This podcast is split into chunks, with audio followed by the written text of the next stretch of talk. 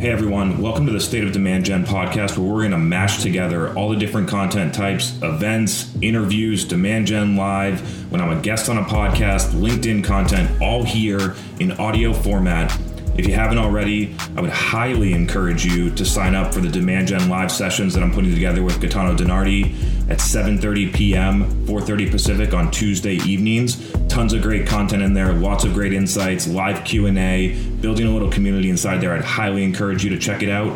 And now to this episode. All right. Today, we're very fortunate to have Chris Walker, uh, CEO of Refine Labs, here with us at Aspireship.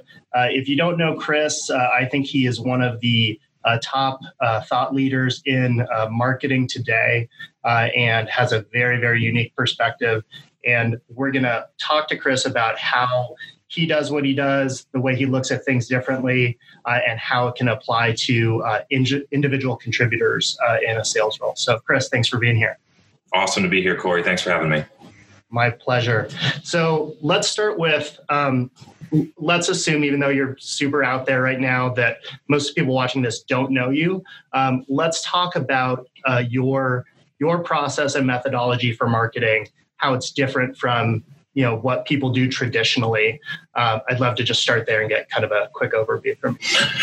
Sure. So, at its most basic form, um, what I do is communication. I think marketing in a lot of cases just comes down to who do you need to communicate with? Are you able to reach them? And does your message resonate in some way? Like that's pretty much what it comes down to. And what I found um, as I entered the marketing world like eight years ago and have continued to pro- progress in my career is that most people are trying to communicate in places where people are not paying attention anymore from a marketing standpoint. So the things where I came in to companies where they would do do things like build trade show booths or send direct mail or um, do a lot of outbound sales right? Those are all t- types of ways. And then the marketing team would support the outbound sales. And when you actually like go in and measure the effectiveness of those like the, the big breakthrough for me was when we were i went to a trade show and i qualitatively, anecdotally, had looked at like this doesn't feel like it's work. The conversations are super surface level. We're spending 30 to 50K. If you look at all the travel and everything else, it's probably closer to 100K on some of these events. Like it doesn't feel like it's working. Um, and then I actually measured one because I thought I had a better way to do it, and the company was still continuing to do the trade show. So I measured it. I looked at all of the badge scans that happened. There was more than hundred of them, and then I tracked them for six months into how many opportunities were created in Salesforce for those people in those accounts, and then how many deals actually closed. And we created exactly zero opportunities from those badge scans, and therefore closed zero deals. We probably spent 50k on that event, um, which was very finally eye opening. Like the, I finally figured out how to use data to demonstrate the things that I thought weren't working. Um, and then went on a, uh, a very long path for the past five years of figuring out what are better ways to communicate with people. Um, and so that led me to mainly um, using content marketing with effective distribution um, as a way to get people um, aware of the brand so that we at some point have an opportunity to tell them about what we do. And so a lot of the content that we create doesn't have a lot to do with our product, but it does eventually lead to someone understanding me or my company or the companies that we work for. And then eventually they'll come to the website and be able to consume the value prop. And if the value prop resonates and we do our job well then they'll convert. And when they do it that way what another thing that i found is that they convert to customers a lot better. Um, and so uh, so yeah we spend a lot of time with uh, predominantly saas companies um, showing them how to create content that people actually want to consume and then how to actually deliver it to them in ways that they consume it Awesome. Yeah, makes perfect sense. I, I kind of think about it like next generation of the HubSpot, you know, inbound model, which was, you know, super groundbreaking. I don't know how many years, 15 years ago or something. 2007, six, something like that. Yeah. Right. And so, you know, same kind of principles. You know, what I've seen over the years is that companies get really impatient right? You know, you have, especially being in venture, right? Like mm-hmm. we're a venture backed startup. I've had venture backed startups before, and everything is it's so you know fueled uh, by by these outside KPIs. KPIs yeah. and growth quarter over quarter that you're like, okay, Chris, that sounds awesome, but like I have a goal to hit and mm-hmm. you know that, you know, I, am not gonna be able to do that immediately. So I'm not going to, right. Mm-hmm. Um, so yeah, so super, super cool stuff. I so, think uh, if, I, if you don't mind me interjecting a couple couple things. One, I think that the idea of inbound um, and how HubSpot set it up has not, for most companies, ha- their mindset hasn't evolved, and so they still only rely on SEO as the main content engine. And the truth is, when HubSpot invented that methodology, and, and I also don't like that they they haven't evolved in their messaging around this, is that social media was like non-existent almost barely started. Like twitter might have been popular at that time. And people consume information in a different way now um, and there's also a lot of other targeting capabilities and things like that that have evolved where i don't need to wait for someone to search for my long tail seo blog i can just go and give it to them with job title targeted ads and social and not wait nine months till they realize that they need to look for this. Um, and so that's that's one piece on the SEO side. And then the second thing that I'd add is that if you are able to make that step and recognize that maybe like I don't have to wait for SEO and I can use paid ads to distribute it and all these different things, then you need to think long term when you create the content. So every piece of content is not come buy my thing, come get a demo, come talk to my sales rep. You need to think long term, but the results actually happen pretty quickly. Um, we see somewhere between one and a half and two sales cycles total. So if you're in a 30, 30 day sales cycle, like in 60 days after starting this engine, you're probably seeing pretty good revenue results from it. And so, like, um, I, I, think the idea that if you do content marketing and brand, that it doesn't create results for years um, is is wrong um, and driven by just like people not understanding how it's changed. Like, it's a mindset of the 2007 inbound HubSpot SEO mindset, not a 2020 content marketing paid distribution engine. Yeah, I think that's really important. And another thing that comes to mind in that topic is way back then, right? The the SaaS solutions that were out there, like most of the business solutions out there, were very simple, right? And now we're getting to a point where the solutions are nuanced. You know, the more you do, um, the more you kind of push the envelope. It's something new that hasn't existed before. I, I can say that is, in in my view, is true of Aspireship and what we do.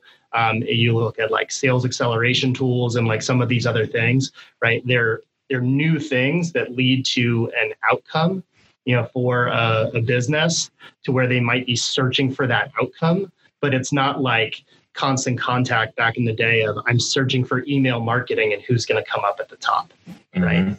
So yeah, there's just uh, because of the rapid ability to to iterate on your product. Like um, a lot of products are one you have more competitors in your space than you ever have before because the cost of entry is so low.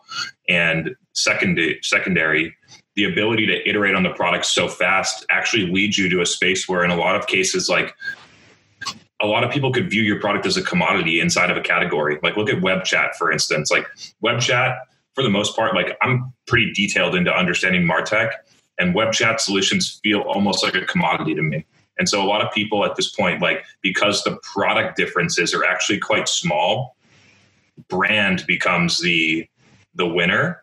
Um, and the second second thing is that the quality of a product is subjective based on your your emotional attachment to a brand or an experience or anything like that. And so like I might think that a product is better while someone else thinks that a different product is better. It's subjective. And so um, being able to uh, to win on brand, I think leads to um, a, a, lot of growth, especially as products continue to kind of converge on the same solution. Like they'll continue to add features faster, and products will become more and more kind of like together almost.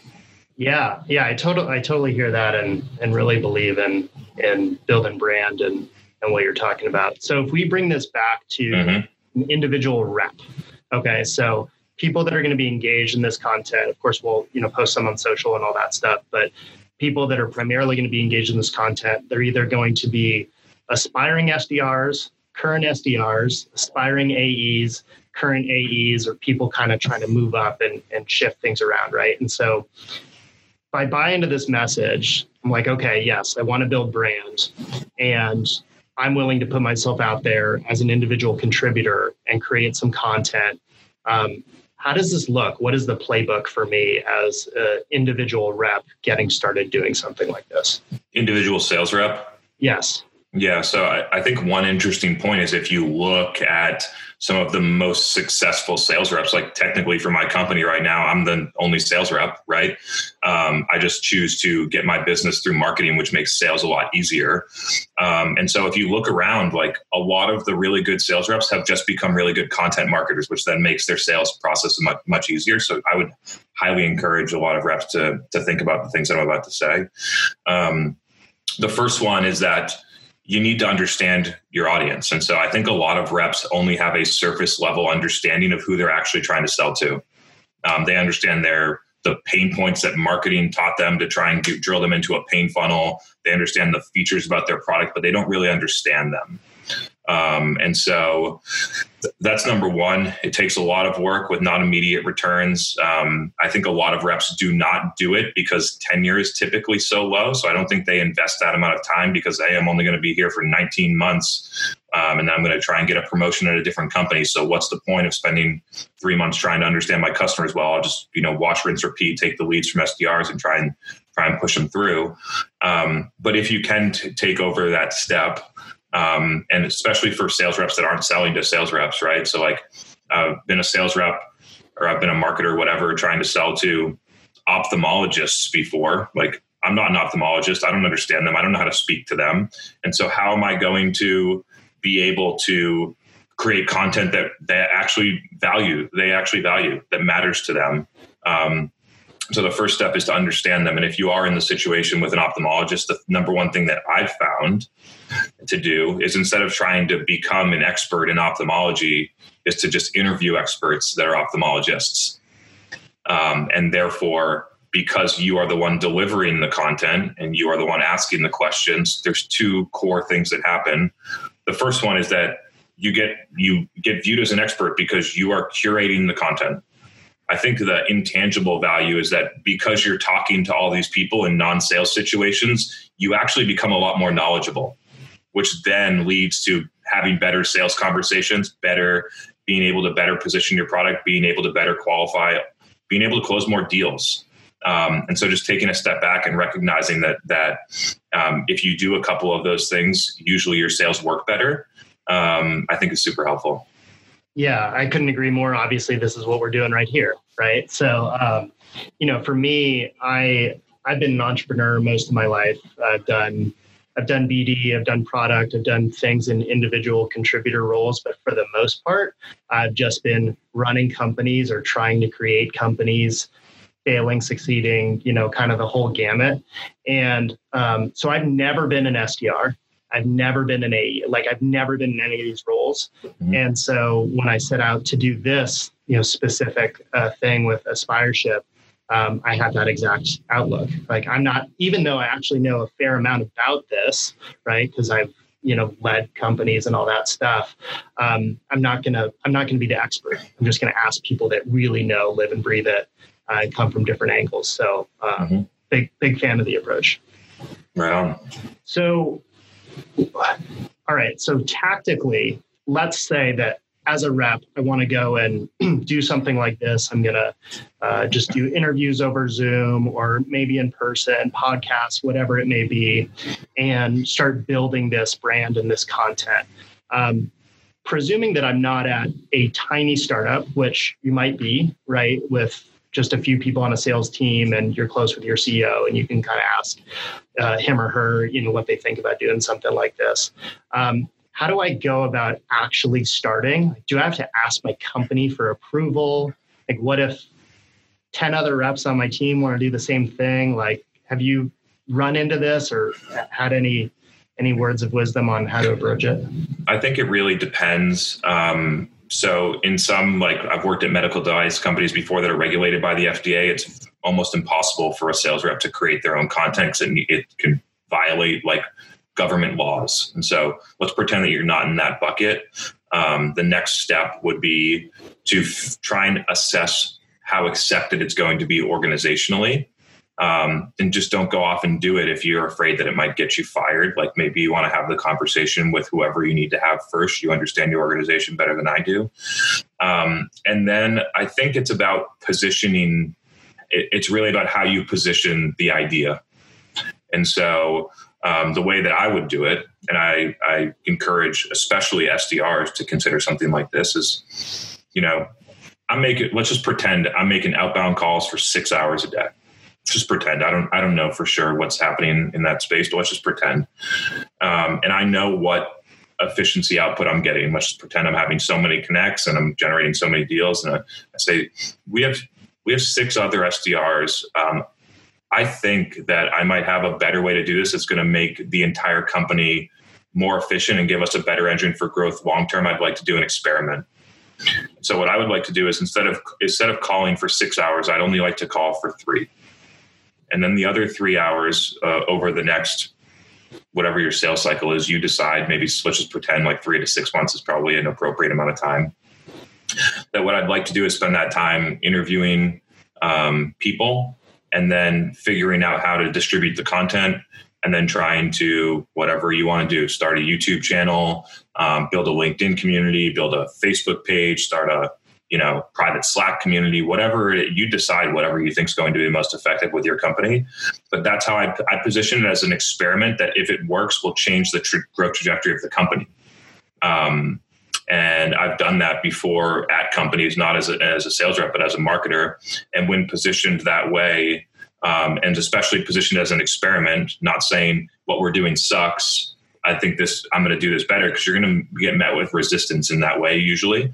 Um, so just saying that I think I might have a better idea. I don't know whether or not it's going to work, but if you look over here, like this company Gong is doing it, and it seems like it's working pretty well for them. I think we should try it um, so another one would be to give an example of what good looks like. I've seen that a lot work really well with executives. Um, pick a company that's that's modeling the behavior that you aspire to get to. Um, so yeah, those are some of the ideas that I'm thinking about. Yeah, ironically, you posted a story on LinkedIn this morning uh, about this. Um, you want to tell that story right now? Yeah, for sure. So um, so in 2015, 2016 timeframe, I, I started working at a company. And back then I was pretty early in my career.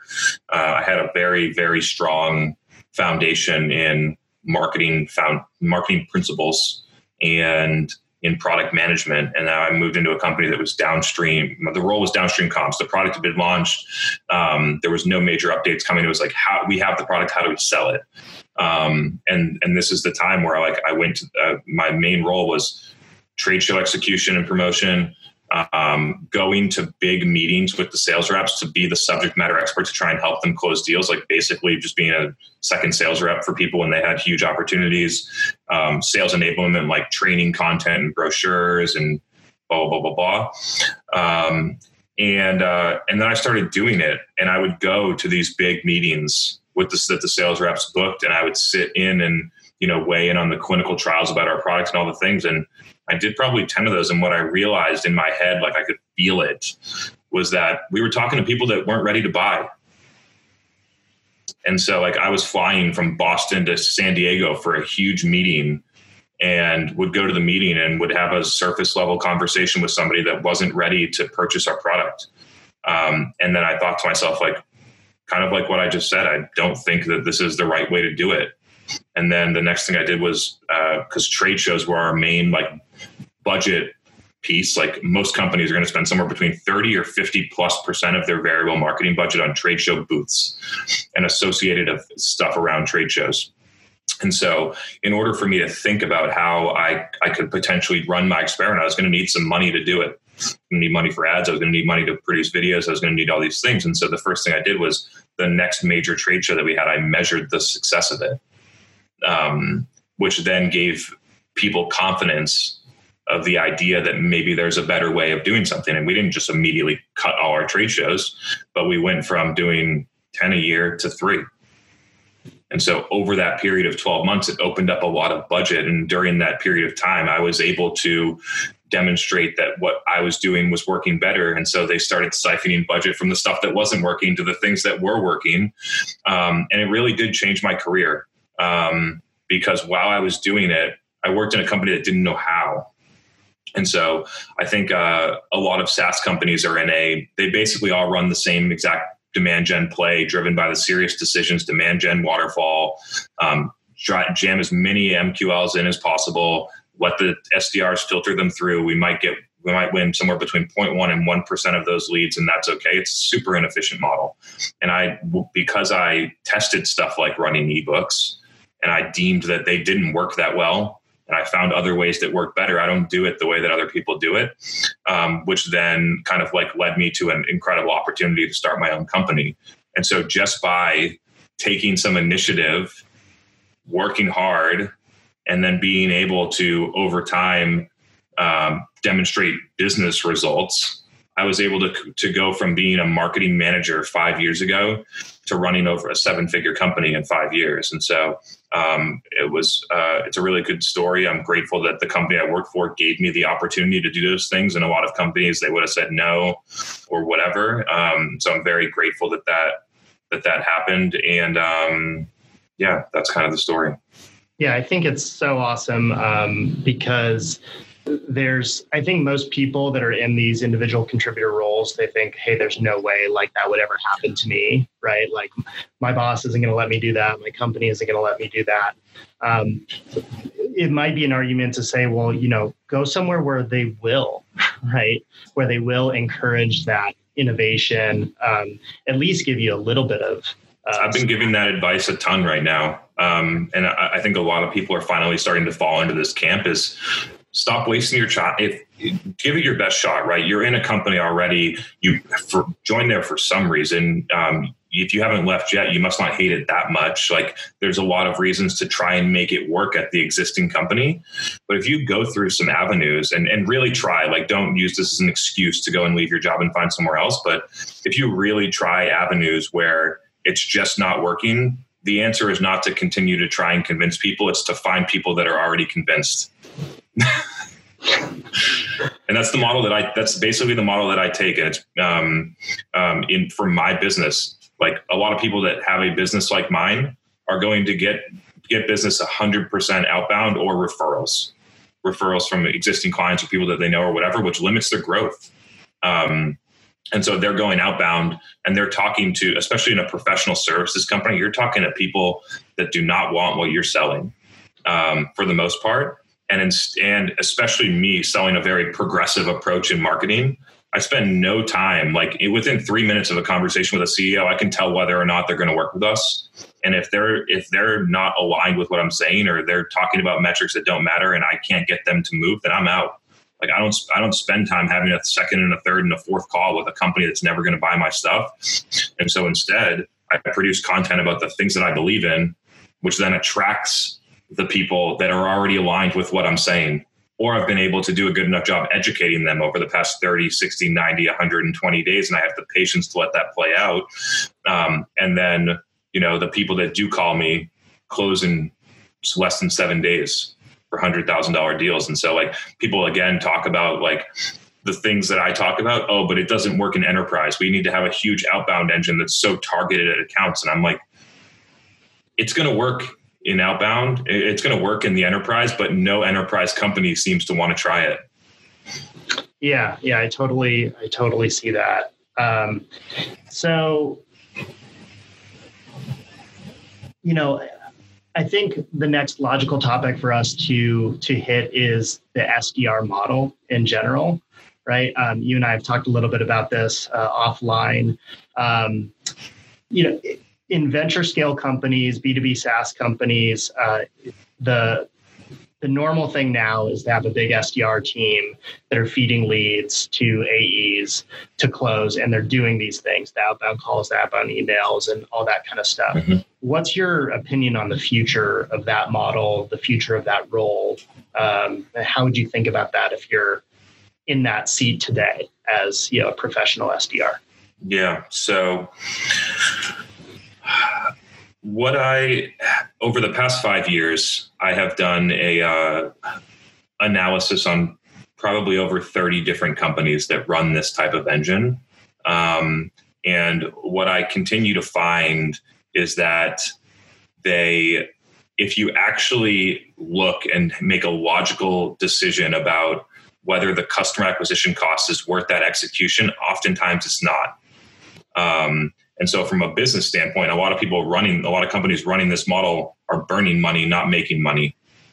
And so, they don't mind if their CAC is CAC payback period is 18 months um, because all they're trying to do is raise the next round of funding. Um, but over time, I see the the effectiveness of that model continuing to decline if the if the function doesn't evolve. And so I think this is multi pronged. The first one is is what do you do, what does that function do? Um, so I think that there, a lot of people would argue that there are better ways than making 100 dials a day to do that type of job. Um, and so that that's one piece. And then the, a lot of people have been talking about how much should that function get paid? Should they be more experienced? All these different things. I think that as i assess it that those are putting band-aids on something or trying they're trying to fix the wrong problem. And so i've always uh, i've continued to to think and see that moving to a full funnel account executive model is the right model um, from uh, buyer experience perspective from a customer acquisition cost perspective, from for a lot of different reasons. The challenge is that in order to ever have a shot of doing that model, you need to fix your demand gen marketing engine first. Um, and so companies companies are not good at fixing that because of the things that I talked about before. They're going to drive thirty thousand MQLs that close at 0.1 percent. So you need a filter layer to go through those inbound deals if you're using an inbound SDR qualification model, which most companies are doing now. And so you're not, if you're getting such low quality leads, you're not going to send them directly to an AE because then you're going to waste their time. So this model was built to, to fix that problem. And I just would rather fix the problem at the top instead of the bottom. And so I'd much rather just fix the marketing and then not need that layer and just have quality going to the AEs. And then I believe that if you if you're able to fix that, and the AEs aren't because when what happens is when the SDRs are actually, and this is no knock on SDRs, this is just black and white data. I see it across a bunch of companies. The the eh, the outbound generated SDR leads close at a pretty low rate. I would companies that I audit are somewhere between two and ten percent, and so that means your AEs are having to do somewhere between 10 and 50 demos to close one of those deals. And so if you're able to instead inject a marketing engine where the deals are closing at let's say 20 to 30 percent. They only have to do five to three to five demos to win a deal. Then the aes actually have more time to then do some of the things that we're talking about like interview customers create content distribute it engage online build a community whatever those things. The the challenge is that there's so many other components to actually making the shift. So if anyone hears me directly say like you should move to a full funnel account executive model they're going to tell me that's dumb. Like that would never, I hear it a lot. That would never work. Um, but it's because they're thinking about it in such an, you can't make the change directly. There's a lot of other, there's like a lot of other pieces that need to get put together to make the change. Um, we, we are making the change at several SaaS companies right now. We help them do that. The first step is fixing the marketing engine. Once the marketing engine, engine's fixed, the leads go directly to AEs. Over time, then the SDRs go outbound, and then it exposes the ineffectiveness of SDRs going outbound and then the SDR team is either shrunk or completely g- goes away. Then you have a full funnel account executive team. So let's bring that back to what it means if you're an SDR. Is that going to happen at every company overnight? No, I don't even think it'll happen in the next 10 years. Um, and so I don't think that there's like a job security issue here. Um, however, I think what it comes down to on an individual level is deciding what you want to do like do you do you get excited every day to go and do that job or are you using it as a um, as a way to get to the next level? Um, and and then once you make that decision in your head if it is i'm using this job to get to the next level then i would do everything you can to just get to the next level. I'm sure that i'm sure if you're listening to this that you are um, um, but I think when I when I say that and people hear it, people don't really understand what I mean. Um, and so, like when I did like the story that I told earlier, like when I did that job and I was doing my traditional marketing manager job while also building a demand gen function at a $35 million company by myself, like it required not going out and partying with my friends I was on the phone with HubSpot support on a Saturday night at two in the morning, not out at a bar. Um, it required at times working seven days a week, like full days on Sundays. And so I think a lot of people like, if you if you really want to get there, like, then get there. Um, and it's not about like working super all the time like crazy. I don't recommend that to most people. I have big aspirations and I chose that and I enjoy it and I'm happy that I did it. A lot of people wouldn't be happy doing that. And so um, recognizing you know what the balance is for you and how far and how ambitious you are in your career all those decisions you need to make for yourself. Yeah that's awesome. And you know another way i think about it is just about building the skill set. So whether you're sdr or you're going to be a full cycle love it. love it. not a, not a full cycle but traditional ae mm-hmm. um, the skill set we're talking about is how to attract customers through content through brand through that kind of stuff right? So if you're an sdr this is something you want to do in addition to pounding the phones and whatever metrics you're supposed to hit on your activity, right? If you're an AE, this is a way for you to start building pipeline for yourself and show people that you can bring your own leads in.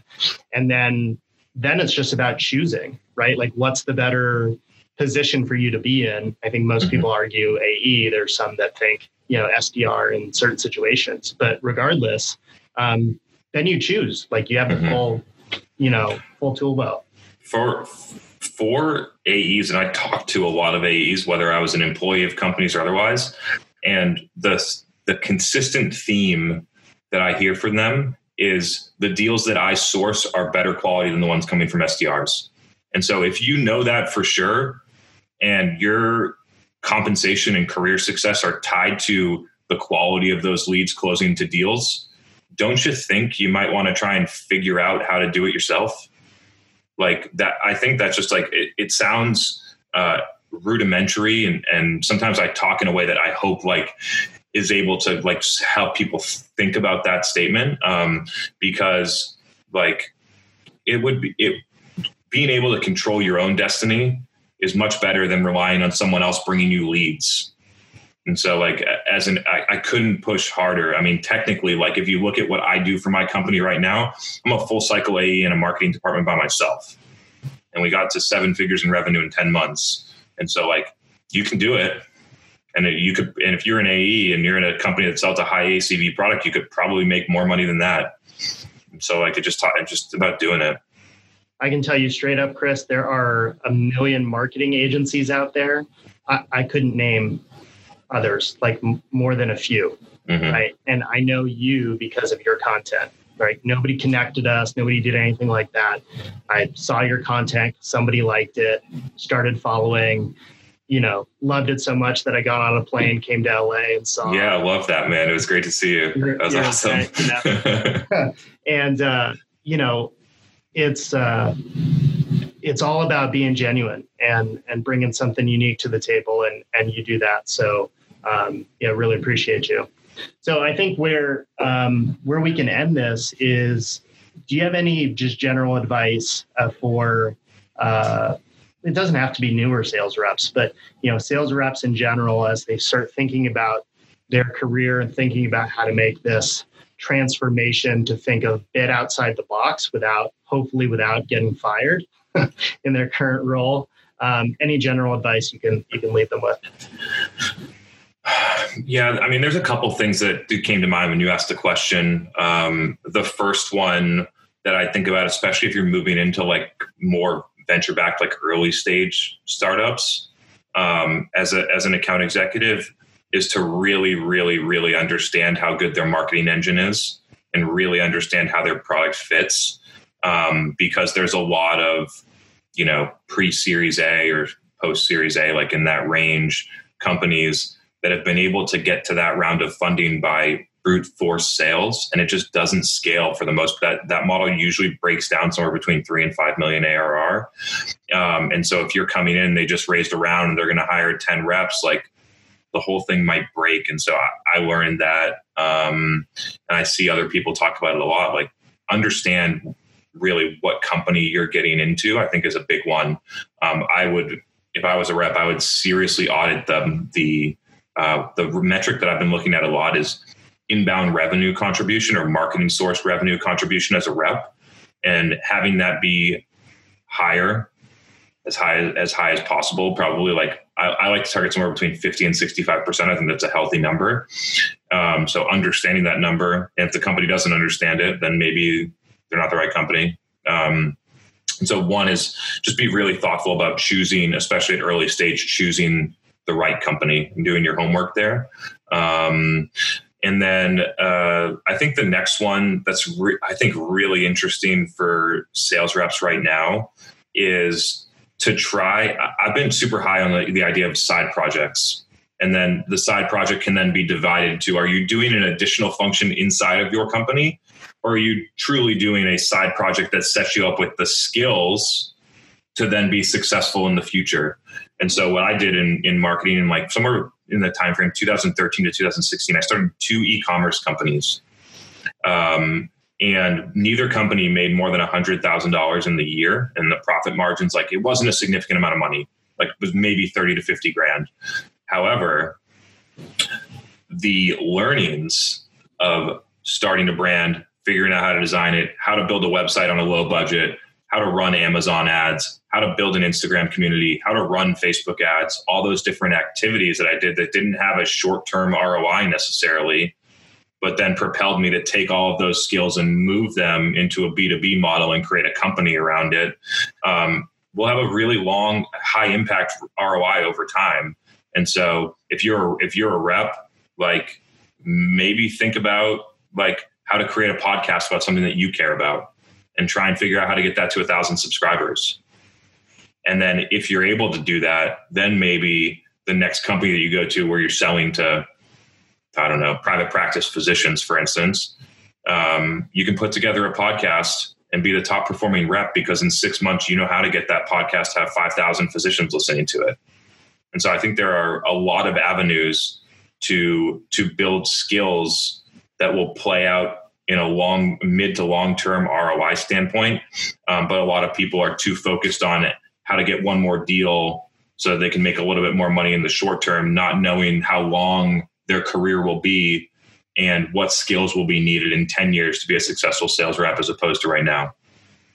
That's awesome, man. Really great advice. And I'll just uh, close by saying that um, really great leaders love people that take that kind of initiative um, and we encourage that. And they they don't stay in in their position for long. Like their visibility goes up big time when they start thinking about new ways to do things taking stuff upon themselves. So um, if you're at the right company and you have the right people around you like they'll they'll embrace that kind of uh, that kind of thing. So for sure.